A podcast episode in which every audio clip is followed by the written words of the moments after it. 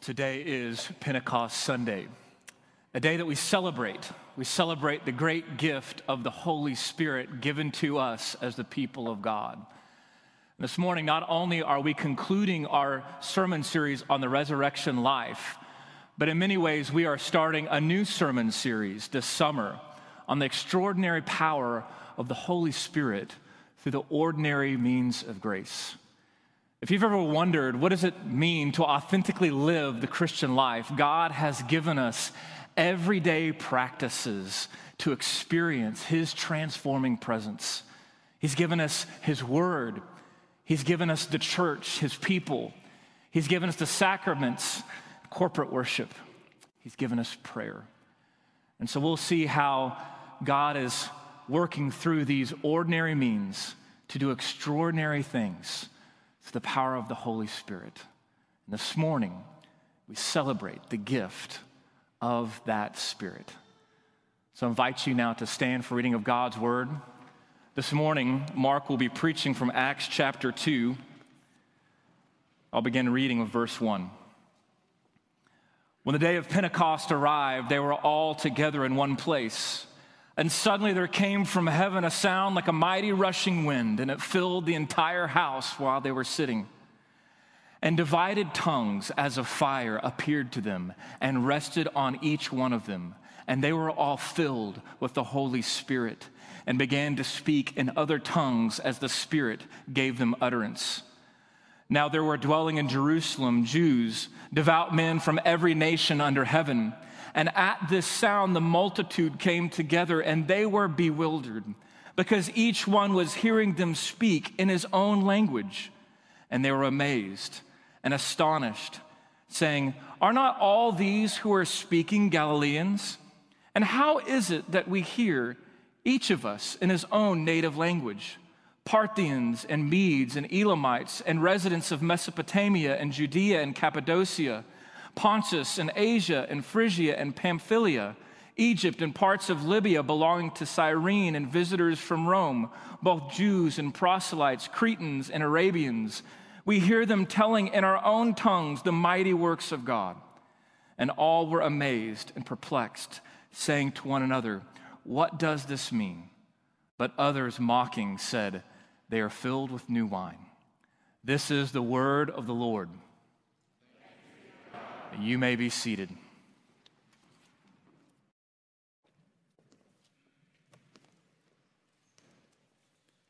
Father in heaven, what a scene.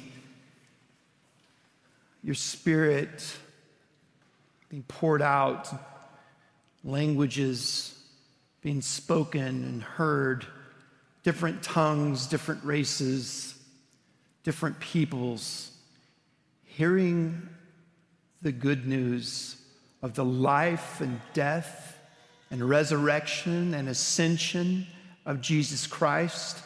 And on that day, that day of Pentecost, thousands were added to the one true body of Christ. That same body that all who are in Christ today are part of. Oh Lord, thank you for making us one with you, part of that one body with different gifts and abilities, different stories and passions, different limitations, but one in Christ. And Lord, as we open your word, we pray that you would feed us, that you would remove all things that are distracting us, small and large, whether we are here or at home that we would hear your word and we would sense what you've said about it, that it is alive and active, and that even this day we would be changed, transformed by the wonderful presence of the promised Holy Spirit, who alone has the power to change any of us. We pray this in Jesus' name. Amen. I just want to take this in for a moment. For the last many weeks, Paul or myself have stood here in this pulpit preaching to thousands of people, but not here And there will be a day when that looks more normal. Until then, we're going to continue to listen to the Lord and open as He calls us to open. We need the Holy Spirit. Jesus said so. And one of the most, I think, shocking statements in all of the Bible, Jesus tells his disciples in the book of John that it is better for you that I go. John 16, Jesus says this I did not say these things to you from the beginning because I was with you, but now I am going to him who sent me, and none of you asked me, Where are you going? But because I've said these things to you, sorrow has filled your heart. Remember, they were walking with the only perfect human being who had ever lived. Never a wrong thought, never a wrong action, never an inappropriate joke, never an inappropriate anything. And now, this one true man and true God has told them, I'm leaving. And of course, sorrow filled their heart. They were confused. They didn't understand all that was happening. And what they had imagined Jesus would do wasn't the same vision Jesus had. Nevertheless, Jesus speaks these words Nevertheless, I tell you the truth. It is to your advantage that I go away. For if I do not go away, the Helper, capital H, meaning the Holy Spirit, the Helper will not come to you. But if I go, I will send him to you. I mean, you have to think they're think, thinking there's no way it could be better for us if you would go away. We, we saw you feed 5,000. We saw you raise Lazarus from the dead. We saw you walk on water. We saw you cast out demons. We, we saw you show compassion to people that the rest of the world rejected. You touched a leper and the leprosy was gone. How could it be better? But Jesus says, I tell you the truth. He could only speak the truth. It is better for you, it is to your advantage that I go away. For if I do not go away, the helper will not come to you. We need the Holy Spirit. And when he comes, he will convict the world concerning sin and righteousness and judgment. Concerning sin, because they do not believe in me. Concerning righteousness, because I go to the Father and you will see me no longer concerning judgment because the ruler of this world is judged. Jesus continues, I still have many things to say to you, but you cannot bear them now. When the Spirit of truth comes, the Helper, the one it is to whom they are advantaged because he is going to come as Jesus leaves. When the Spirit of truth comes, he will guide you into all the truth. For he will not speak on his own authority, but whatever he hears, he will speak, and he will declare to you the things that are to come. He will glorify me. We need the Holy Spirit. John's gospel is where I was reading. And John records that conversation that Jesus had with the disciples. And he tells us that the Helper, the Holy Spirit, is going to illuminate, he's going to convict, and he's going to guide. I want you to remember those words. The helper helps us by illuminating, by convicting, and by guiding. None of you are here today or are watching online. If you're truly in Christ, none of you are here except that the helper did that work. He illuminated your heart and mind, your eyes and your ears. He convicted you of the truth of sin in all of us and convinced you of the truth that Jesus is the way, the truth, and the life. And now he's guiding you. On Pentecost, back to Acts 2, the disciples are obediently waiting. They have seen Jesus, their friend, their Savior, the one true God, ascend. Imagine that scene. There he goes. And they watch. And how long did it take? I don't know. I can't imagine it was like the rocket we watched yesterday. But how long did they stay staring into the sky? It really happened. And Jesus told them to wait. He said, You will receive power when the Holy Spirit comes on you. And you will be my witnesses in Jerusalem, Judea, and Samaria, and to the ends of the earth. That's important. You will be my witnesses in Jerusalem, Judea, and Samaria, to the ends of the earth. You are a believer in Christ because that mission is being fulfilled. We're part of the ends of the earth. They're waiting on Jesus to return. They don't know when he's going to return. But in the meantime, they're waiting on the Spirit that's promised to come.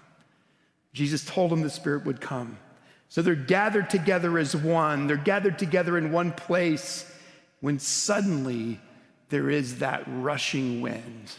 Suddenly there is that powerful presence of the Holy Spirit where now these men begin to speak in tongues that are not their own language and those from other tribes, other tongues, other races hear the good news of Jesus Christ.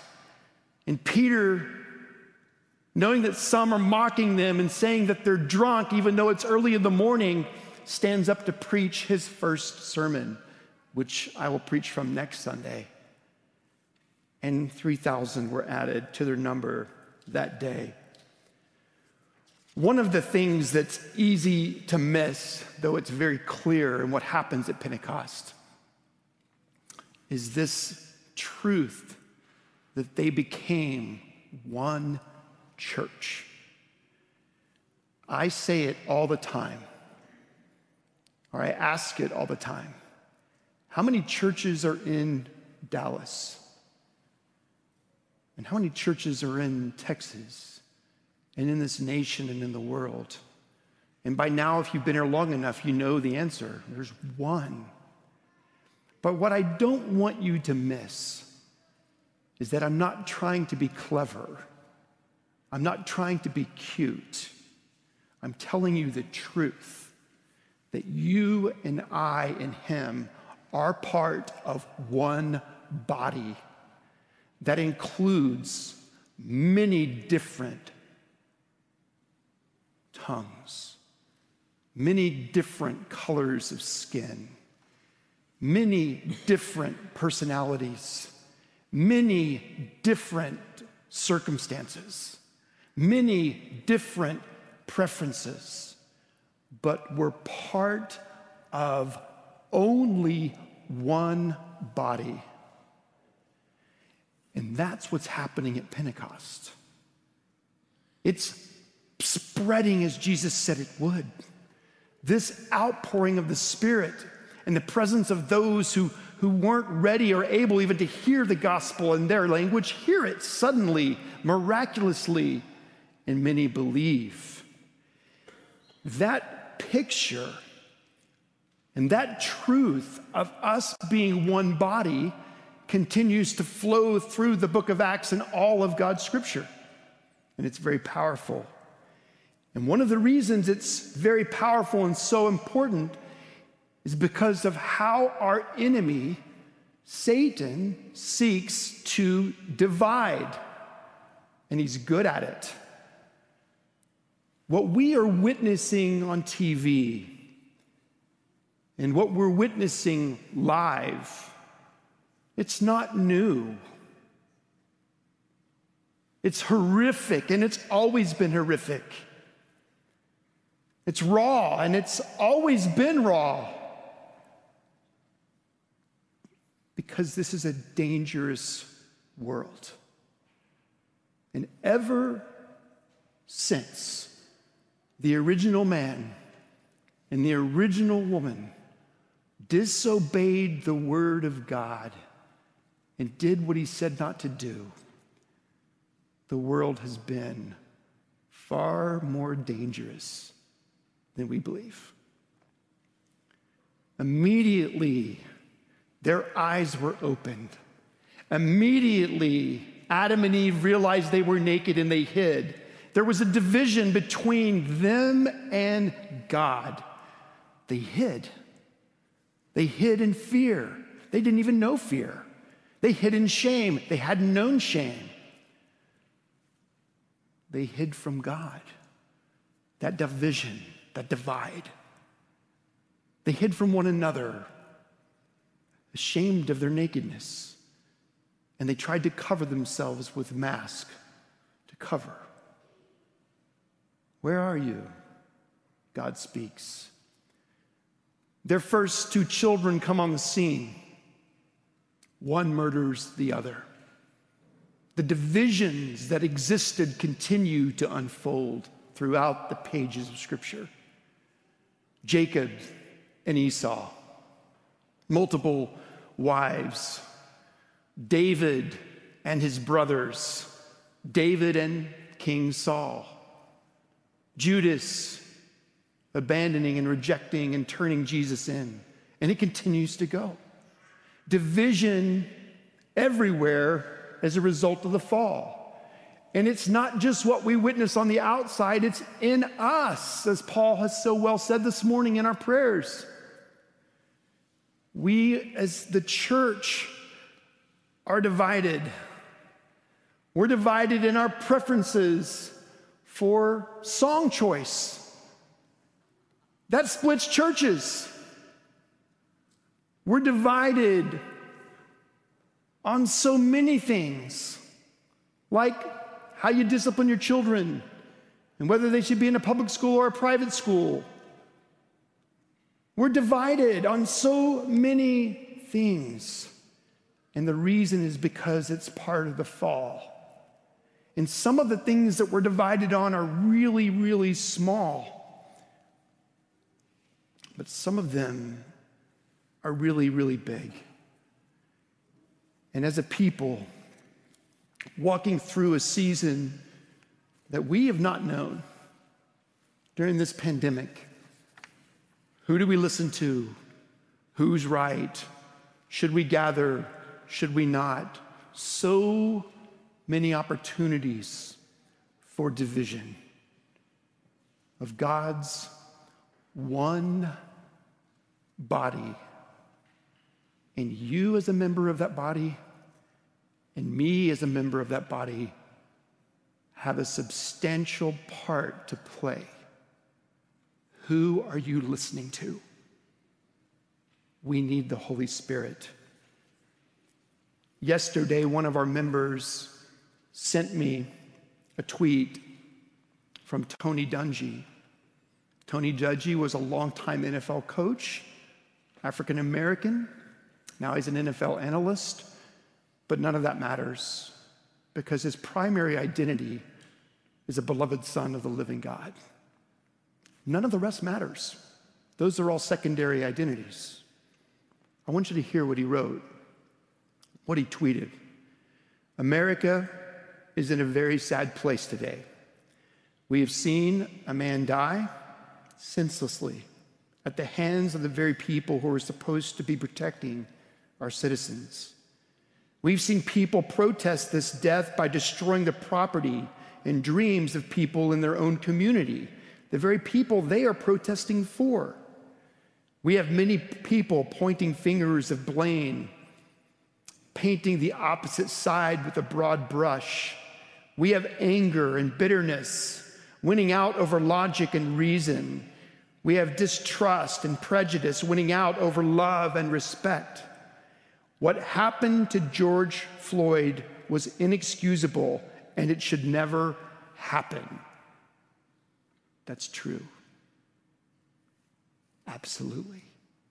It's sickening, heart wrenching, evil. Justice needs to be served. But in seeking justice, we can't fall into the trap of prejudging every police officer we see. What started out as peaceful protests have devolved into arson and looting, and that should never happen either. Yes, there should be protest, but we do not have license to perform criminal acts because we're angry. Today, we are a divided country. We're divided racially, politically, and socioeconomically. And Satan is laughing at us because that is exactly what he wants. Dysfunction, mistrust, and hatred help his kingdom flourish. Until that last sentence, anybody could have wrote that and read this and thought, yes, that's, that's true, whether you line up this side or this side, whatever.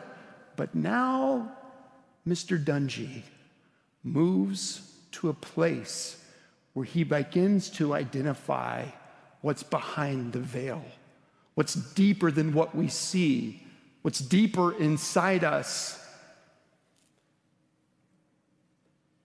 He then says, Well, what is the answer? And he gives this one final paragraph. And I want you to really listen. We need the Holy Spirit. Well, what is the answer then? I believe it has to start with those of us who claim to be Christians.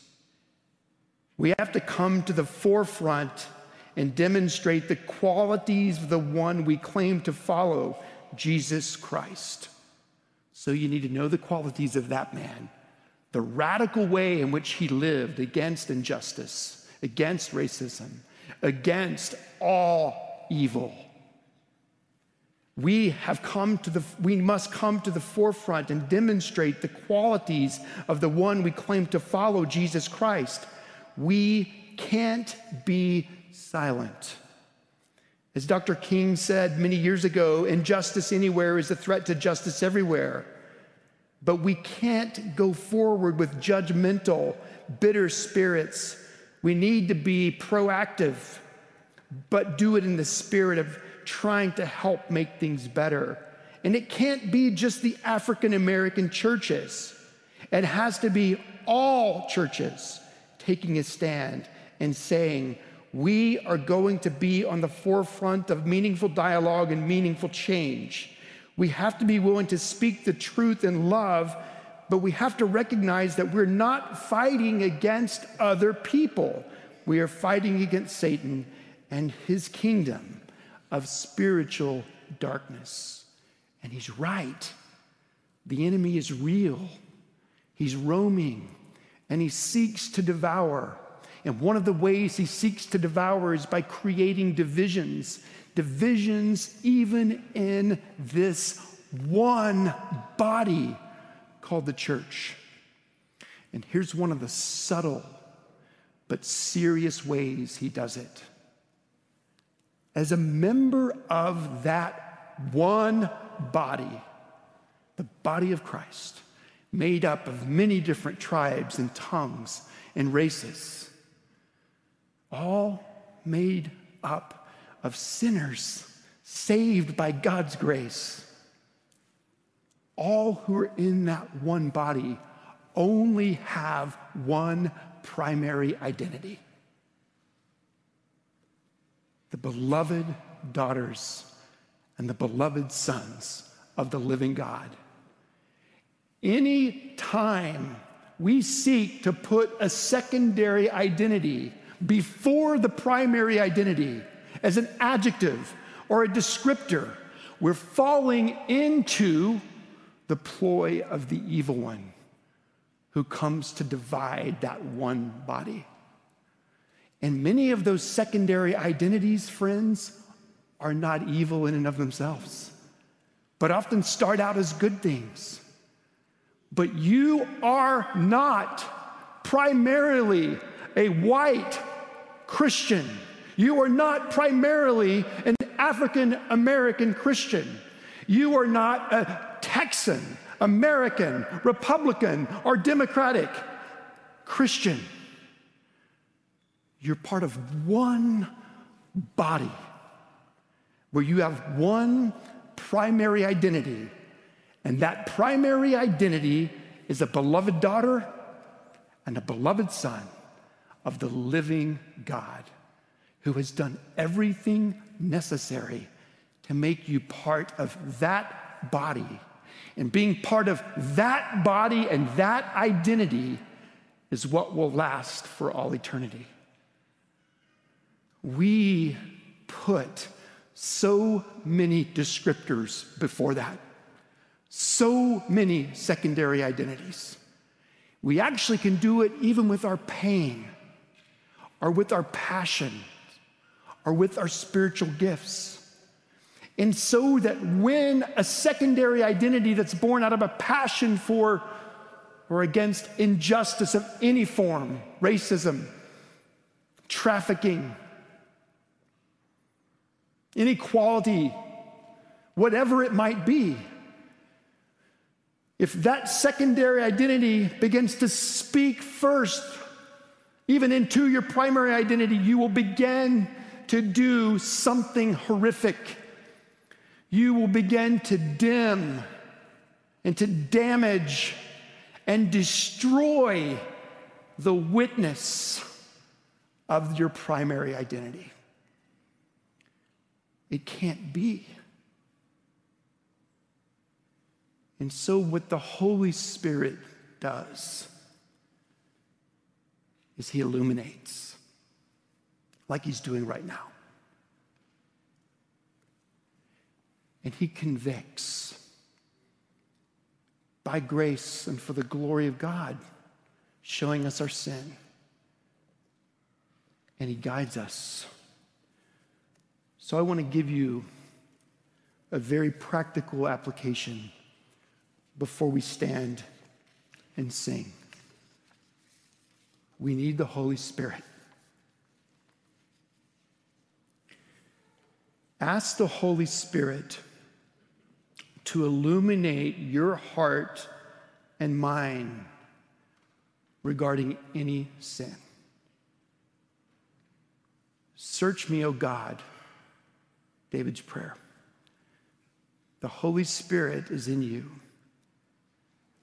Ask Him to search you and reveal in you any sin, any patterns of temptation any wrong thinking, any areas of your life where you have moved the secondary identity before your primary, where your secondary identity of any affiliation other than being one in Christ speaks first. Ask the Holy Spirit to show you if in you there is any racism, if in you there is any injustice, if in you there has been a misuse of power, ask the Holy Spirit to open up your heart and mind to all that He wants to reveal. Now, then, ask the Holy Spirit to guide you. The church should never be silent on issues that mattered to Jesus. But when we speak, we must speak from the posture of our primary identity and act the way Jesus did in truth and love. Ask the Holy Spirit to guide you. Ask Him to guide you to deeper prayer. And the reason why I say that is because Tony Dungy is right. This is evil and it's deep. It's existed since the fall, and it will be present until Christ's return. But between now and then, for the glory of our Lord and Savior Jesus Christ, we need to pray against that evil. But as the Holy Spirit illuminates and convicts, ask Him to guide you as you pray. Where do you want me to enter in? And it starts with relationships. The rallies are going to stop. They're going to die down until there's another reason people feel the need to rally, and that too will come. But relationships don't have to end. If you have relationships with members of the African American community, reach out to them, listen to them, show compassion, and show love. If something they say offends you, be quick to listen and slow to speak and slow to become angry. Before you speak, make sure it's not some secondary identity that is making the noise that's not being informed by your primary identity. Friends, it's deep in all of us. Listen, love, and learn. I'm in relationship with Vincent Parker, you know him, and Bryan Carter, the pastor of Concord Baptist, big church over in Oak Cliff, and Jeff Warren, Park Cities Baptist pastor. We've been in a lot of communication these days. Clergy in Dallas will be gathering at five o'clock this afternoon at the police headquarters to pray. Pray for us. We're praying because it's satanic. We're praying because it's evil. We're praying because God has power.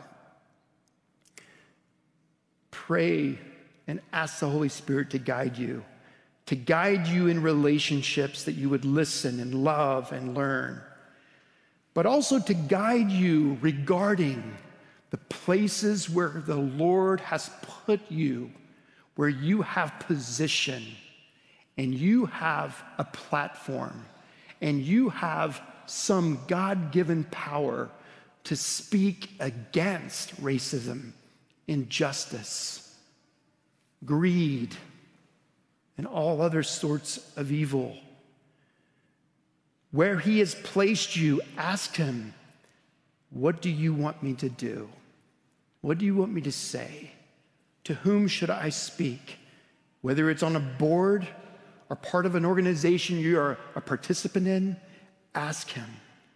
And as a believer, anytime you see evil, anytime you see injustice, anytime you see racism, ask the Lord to give you the courage and the wisdom to speak from that primary identity what He would call you to say. If you hear a racist joke as a Christian, you should never laugh. Never. And you should never remain silent. It's wrong. And God Almighty, I repent from the many times I laughed and many times I remained silent. It's wrong. It grieves our Lord and Savior Jesus. Be bold, sisters. Be bold, brothers, in the name of Christ. Speak as he leads you to speak. Lastly, ask the Holy Spirit to give you faith and hope. Because the Spirit of God is God, He's been there from the beginning.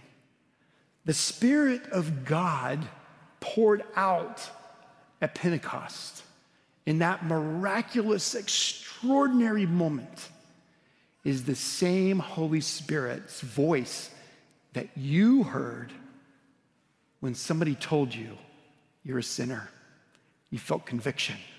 When somebody told you Jesus is the way, the truth, and the life, the only one who can forgive, your heart was illuminated. He's the one living in you now who's keeping your inheritance for you, who's leading you, who's guiding you, who will never forsake you. So, as this one church lives out who we are in Christ from our primary identity, it won't be dimmed. It won't be damaged. It won't be destroyed because the enemy we're fighting is not more powerful than his enemy that is living within us. That primary identity must never have a secondary identity get in the way or get in front. You dear friends, in Christ are the beloved daughters and beloved sons of the living God. Hallelujah indeed.